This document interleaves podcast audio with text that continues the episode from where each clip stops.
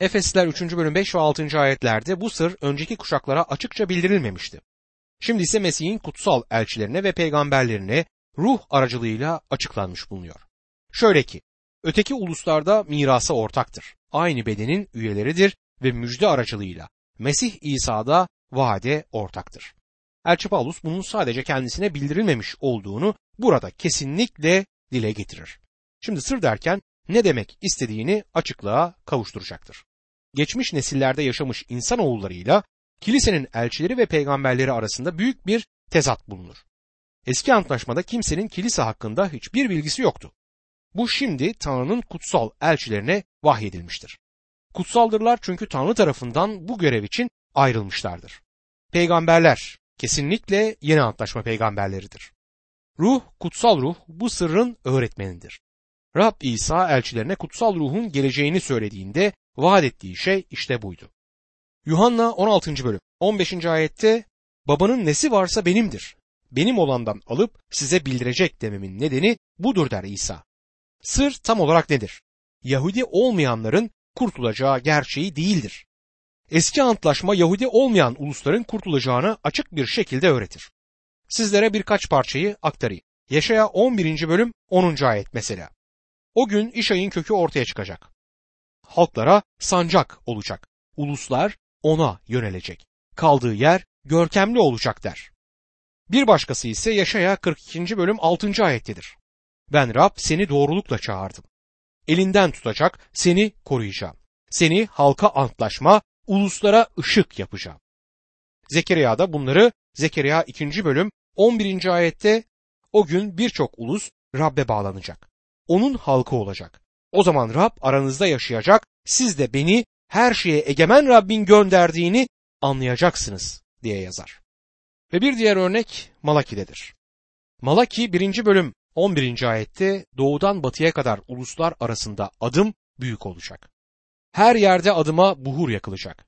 Temiz sunular sunulacak. Çünkü uluslar arasında adım büyük olacak diyor. Her şeye egemen Rab. Eğer sır Yahudi olmayan ulusların kurtulacağı değilse o zaman nedir? Dikkat edin sır Yahudilerle Yahudi olmayanlara aynı şey temel alınarak davranılacağı gerçeğidir. Her ikisi de Mesih'e imanla kilise olan yeni bir bedene getirilmişlerdir. Mesih bu yeni bedenin başıdır. Bu yüzden şimdi insanlık üçe ayrılır. Adem'den İbrahim'e kadar bütün insanlar Yahudi olmayan uluslardandı. 2000 küsür yıl böyle geçti. İbrahim'den Mesih'e kadar bütün insanlar ya Yahudiydiler ya da değildiler. Yaklaşık 2000 yıllık bir zamanda budur. Üçlü ayrım Yahudiler, Yahudi olmayanlar ve Pentekost gününde göğe alınışana dek kilise ise 2000 küsür yıldır. Şimdi Elçi Paulus 1. Korintiler 10. bölüm 32. ayette şöyle der. Yahudilerin, Greklerin ya da Tanrı topluluğunun tökezleyip düşmesine neden olmayın. Paulus bunu söylediğinde bütün insanlıktan söz eder. Eski antlaşmada kilisenin türleri olduğu halde kilise eski antlaşmada da fakto değildir. Mesih bu kayanın üzerine kilisemi kuracağım demişti. Ve bunu söylediğinde bu hala gelecekten söz eden bir cümleydi. Kilise Pentekost gününde Mesih cennete döndükten sonra başladı. Kilisenin Pentekost gününden önce başladığını söylemek kiliseyi birlikte var olan bir Yahudi kilisesi ve Yahudi olmayanlardan oluşan bir kilise olmak üzere Siyamlı ikizlere çevirir.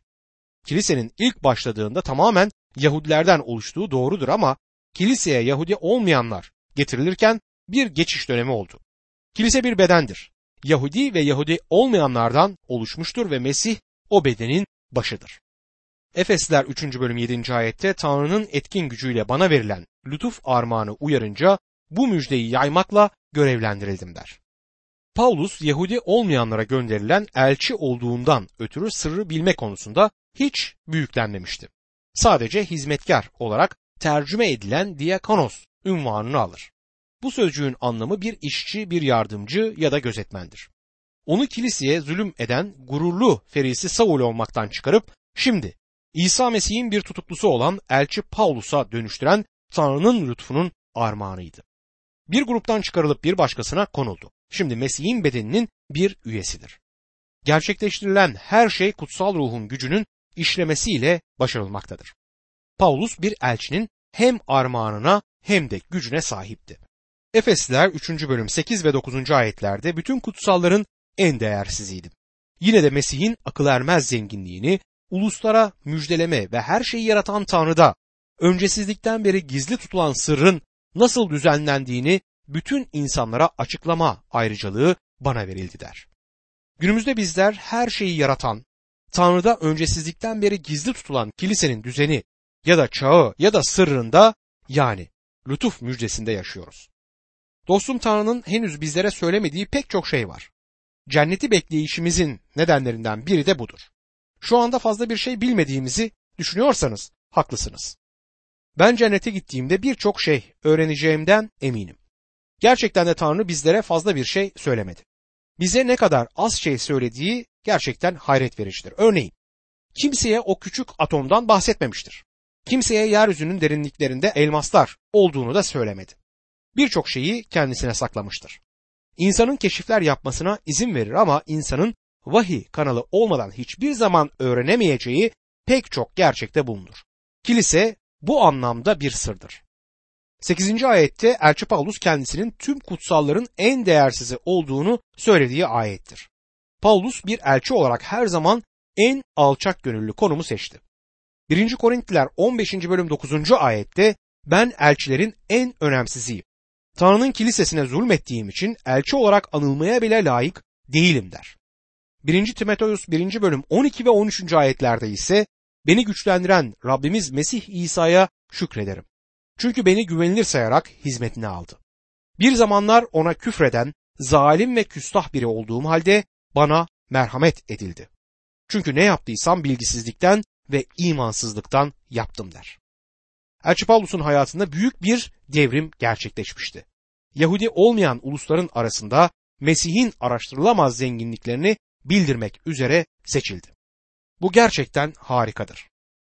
Tüm insanlara açıklamak için sır, üzerine tartışılacak ya da konuşulacak bir şey değil, bildirilecek bir şeydi ve Elçi Paulus'un bütün insanlara sırrın düzenini açıklaması gerekmekteydi. Efesliler 3. bölüm 10 ve 11. ayetlerde öyle ki Tanrı'nın çok yönlü bilgeliği kilise aracılığıyla göksel yerlerdeki yönetimlere ve hükümranlıklara şimdiki dönemde bildirilsin. Bu Tanrı'nın başlangıçtan beri tasarladığı ve Rabbimiz Mesih İsa'da yerine getirdiği amaca uygundu der. Burada sırrın bir başka amacı bildirilir. Tanrı'nın yaratılmış yaratıkları kilise aracılığıyla Tanrı'nın bilgeliği hakkında pek çok şey öğrenmektedir. Tanrı'nın sevgisinin gösterilmesini ve bize verilmesini görmekle kalmıyorlar.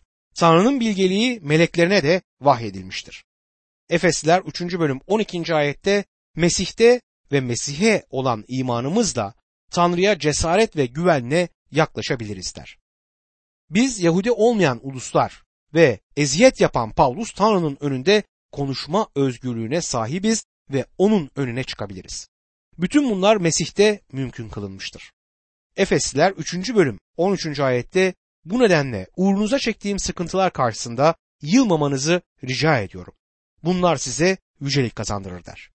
Uğrunuza çektiğim sıkıntılar karşısında yılmamanızı rica ediyorum. Bunlar size yücelik kazandırır diyor. Elçi Paulus'un saydığı gizemin büyük hedeflerinden ötürü Yahudi olmayanlara elçi olarak hapiste olmaya razıydı. Efeslerin cesaretinin kırılmasını istemiyordu çünkü Paulus'un hapise atılması kendi iyiliği ve onların yüceliği içindi. Koleseliler 1. bölüm 24. ayette sizin için acı çektiğime şimdi seviniyorum.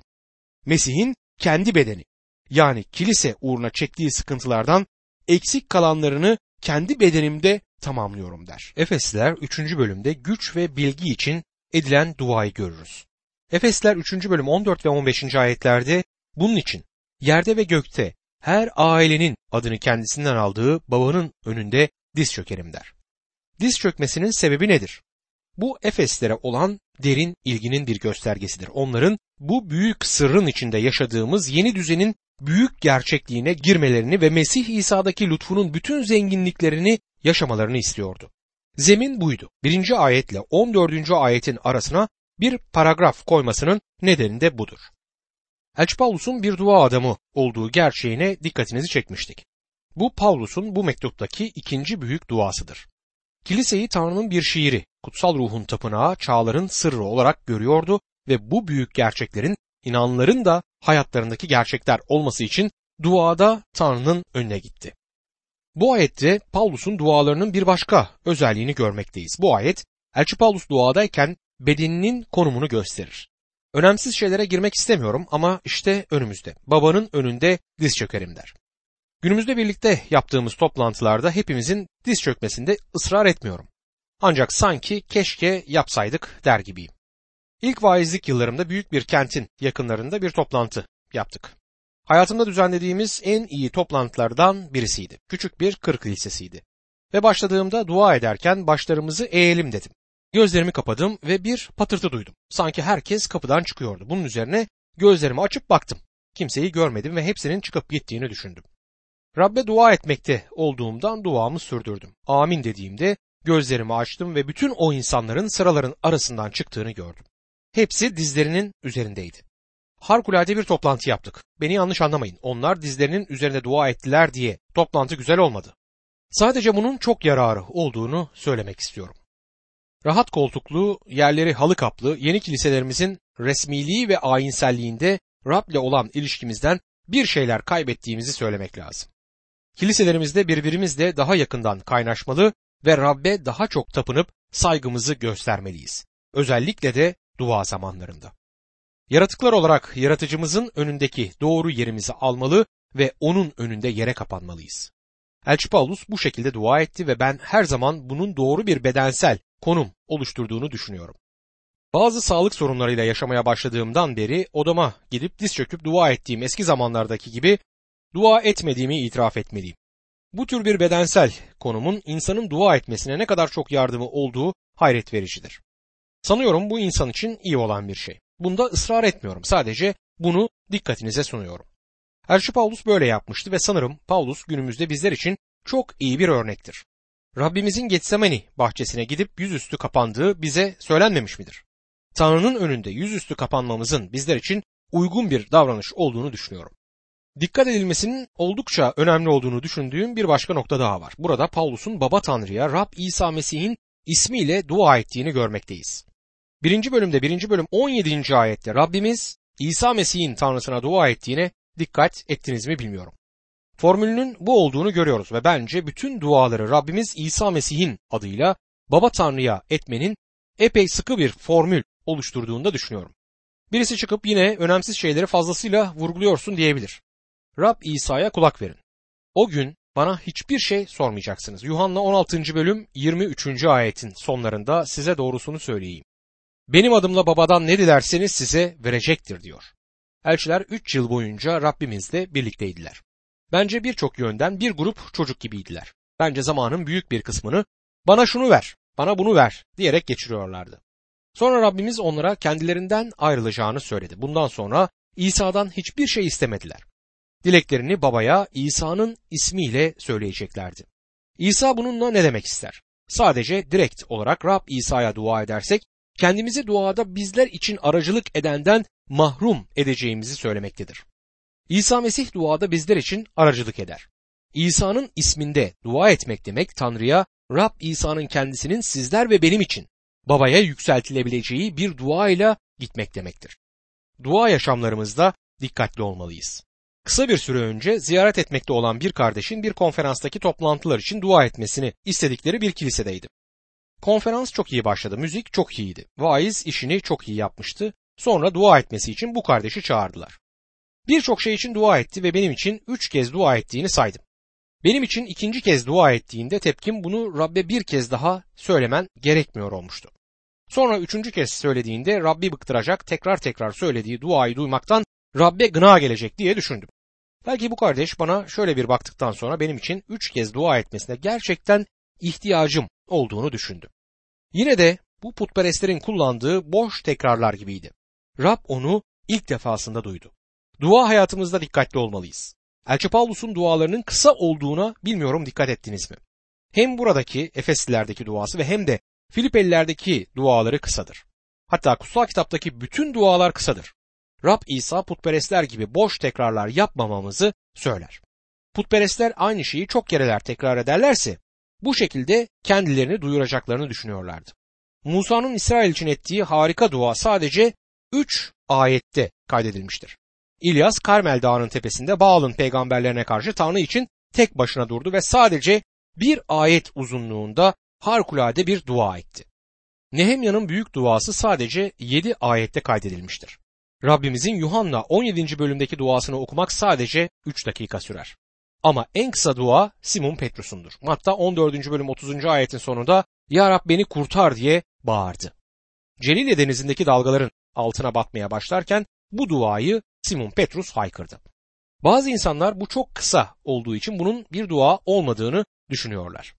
Dostum bu bir duaydı ve hemen yanıtlandı. Eğer Simon Petrus pazar sabahları Ya Rab sen her şeye gücü yetensin, her şeyi bilensin, her yerde aynı zamanda varsın diye dua eden vaizlerimizden biri gibi dua etseydi, ne istediğini söyleyemeden önce o denizin dibini boylamış olurdu. Hemen işe girişti. Dua kısa ve öz olmalıdır. Efesler 3. bölüm 14 ve 15. ayetlerde bunun için yerde ve gökte her ailenin adını kendisinden aldığı babanın önünde diz çökerim der. Tanrı'nın muhteşem bir ailesi var. Birçok insan sadece ben ve benimkiler, sadece dördümüz varız ve başkası yoktur diye düşünür. Ama bundan biraz daha geniş bir aile. Bazı insanlar Rabbin sesini işittiklerinin sadece kiliselerindeki kendi küçük grupları olduğunu düşünürler. Bazı insanlar da sadece kendi kiliselerinin kutsalları oluşturduğunu düşünmektedirler. Sonra bir de kendi mezheplerinin Tanrı'nın ailesinin bütününü oluşturduğunu düşünenler var. Bir de Tanrı'nın ailesine sadece kilisenin yani Pentekost gününden İsa kendisine ait olanları almaya gelene kadar olan zaman için kurtulmuş olanların bulunduğunu düşünenler var. Dostum Tanrı insanları kilise var olmaya başlamadan çok önceden kurtarıyordu. Ve kilise dünyadan ayrıldıktan sonra da onları kurtarmaya devam edecektir. Ayrıca Tanrı'nın ailesinin başka üyeleri de bulunur. Melekler onun ailesine aittir. Elçi Yuhanna'nın görmüş olduğu sayılamayacak kadar çok yaratılmış varlık vardır. Bunların hepsi birden Tanrı'nın ailesidir. Efesliler 3. bölüm 16 ila 19. ayetler arasında babanın kendi yüceliğinin zenginliği uyarınca ruhuyla sizi iç varlığınızda kudretle güçlendirmesini ve Mesih'in iman yoluyla yüreklerinizde yaşamasını dilerim. Öyle ki Tanrı'nın bütün doluluğuyla dolmanız için sevgide köklenmiş ve temellenmiş olarak bütün kutsallarla birlikte Mesih'in sevgisinin nedenli geniş ve uzun, yüksek ve derin olduğunu anlamaya, bilgiyi çok aşan bu sevgiyi kavramaya gücünüz yetsin. Yine Tanrı'nın lütfunun zenginliğinden değil, Tanrı lütfunun zenginliğine göre dua ettiğine dikkat edin. Eğer onun zenginliğinden alsaydınız Tanrı golf sopalarını taşıyan çocuğa 10 sent veren, Tanrı kendisine hizmet eden çocuğa küçük bir bağışış veren zengin adama benzerdi. Elçi Pavlus Efesli inanlar için dört kesin istekte bulunur. Bu isteklerin birincisi şudur. İnanların iç varlıklarında kudretle güçlenmeleri. İnanlının ruhsal doğası da fiziksel doğası kadar duaya gereksinim duyar. Bütün ilgi doğala verilirken ruhsal yön sık sık ihmal edilir. Elçi Paulus iç varlık için dua eder çünkü dış varlığın yok olmakta olduğunun bilincindedir. Hristiyan hayatını yaşamak, lütufla büyümek ve tam olgunluğa erişmek için güç gereklidir ki bu kutsal ruhun işidir. Dışsal varlık için çok daha fazla dua ederiz. İnsanların fiziksel gereksinimleri için dua etmek harika bir dua biçimidir. Elçi Paulus bunu yaptı ve kendisi için de dua etti. Üç kez Tanrı'ya bedenindeki dikeni alması için dua etmiştir. Tanrı'nın duyduğunu ve yanıtladığını bilmek harika bir şey ama inanlının fiziksel doğası kadar ruhsal doğasının da duaya ihtiyacı olduğunu hatırlamalıyız. Sadece kutsal ruh inanlının tamamen olgunluğa erişmesi için güç, yaşam ve büyüme sağlayabilir. İkinci istekse Paulus'un Mesih'in iman yoluyla yüreklerimizde yaşaması için dua etmesidir. Bu Rabbin düşüncelerini düşünmektir. Sen, bende ve ben sende sözüdür bu. Elçi Paulus Mesih içimde yaşıyor diyebiliyordu. Mesih'te sözcüğü bu mektubun en önemli sözcüğüdür. Harika olan şey Mesih'in içimizde oluşudur. Mesih'te bizim konumumuz budur. Mesih bizdedir. Sahip olduğumuz şey budur. Bu işin pratik yanı. 2. Korintliler 13. bölüm 5. ayette iman yolunda olup olmadığınızı anlamak için kendinizi sınayıp yoklayın. İsa Mesih'in içinizde olduğunu bilmiyor musunuz? Yoksa sınavdan başarısız çıkarsınız der. Mesih geçici süre olarak kalıcı bir misafir olarak gelmemiştir. ruh aracılığıyla hayatlarımızda yaşamak üzere kalıcı bir kiracı olarak gelmiştir.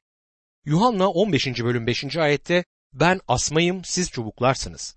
Bende kalan ve benim kendisinde kaldığım kişi çok meyve verir. Bensiz hiçbir şey yapamazsınız der. Üçüncü istek ise inanların Mesih'in bilgiyi aşan sevgisinin boyutlarını bilmesidir. Sevgide köklenmeleri ve temellenmeleri için dua eder. Köklenmek botanikle, yaşamla ilgilidir. Temellenmek mimari ile, denge ile ilgili bir sözdür. Bunlar bütün kutsallar için geçerlidir. Elçi Paulus onların bilgiyi aşan Mesih'in sevgisini bilmelerini ister. Mesih'in büyük ve engin sevgisi Tanrı'nın kendisinin sevgisidir. Buradan yola çıkarak ölçülmezi ölçmeye ve bilgiyi aşanı bilmeye başlayabiliriz. Bu inanlının yaşamındaki birçok paradokstan biridir. Genişliği diyor Mesih'in kolları dünyanın etrafını sarar. Yuhanna 10. bölüm 9. ayette kapı benim. Bir kimse benim aracılığımla içeri girerse kurtulur. Girer, çıkar ve otlak bulur der. Ve yine Yuhanna 6. bölüm 37. ayette babanın bana verdiklerinin hepsi bana gelecek ve bana geleni asla kovmam der. Uzunluğu diyor. Uzunluğu dünyanın kuruluşundan önce kurban edilen kuzuyla başlar ve sonsuzluğun sonsuz çağları boyunca devam eder. Ve bir başka söz derinliğidir. Derinliği Mesih'in çarmıhtaki ölümüne kadar gider. Filipeliler 2. bölüm 8. ayette insan biçimine bürünmüş olarak ölüme, çarmıh üzerinde ölüme bile boyun eğip kendini alçalttı der. Yüksekliği diyor, yüksekliği Tanrı'nın tahtına erişir. Filipeliler 2. bölüm 6. ayette Mesih Tanrı özüne sahip olduğu halde Tanrı'ya eşitliği sımsıkı sarılacak bir hak saymadı der. Sadece kutsal ruh Mesih'in sevgisindeki bu geniş deneyimde inanlıya yol gösterebilir. Sonsuz olduğundan insan anlayışının ötesindedir. Dördüncü istek inanların Tanrı'nın tüm doluluğuyla dolmasıdır. Bu duasında Paulus çok ateşlidir. Mesih böyle dolmuştur. Bizler Mesih'in sevgisini anladığımız ölçüde Tanrı'nın doluluğuyla dolarız. Efesliler 3. bölüm 20 ve 21. ayetlerde Tanrı bizde etkin olan kudretiyle dilediğimiz ya da düşündüğümüz her şeyden çok daha fazlasını yapabilecek güçtedir. Kilisede ve Mesih İsa'da bütün kuşaklar boyunca sonsuzlara dek ona yücelik olsun amin der. Bu elçi Pavlus'un duasının sonundaki hem bir hamd duası ve hem de bir kutsamadır. Ayrıca bu mektubun ilk ana bölümünün de sonunu oluşturur. Ruhsal övgülerle dolup taşar. Bunun üzerinde herhangi bir yorum yapmak onu solduracaktır. Bizler Tanrı'nın kendisine ait olanlara vermek üzere hazırladığı ruhsal armağanların giysisinin eteğine dokunmaya bile yeterli değiliz. Ama dokunabiliyoruz. İşte bu harikadır. Bizlere bol bol vermek ister. Tanrı çok iyidir ve bizler çok küçüğüz. Onun bütün bereketlerini alacak yerimiz bile yok. Evet Tanrı bizlere bol bol vermek ister.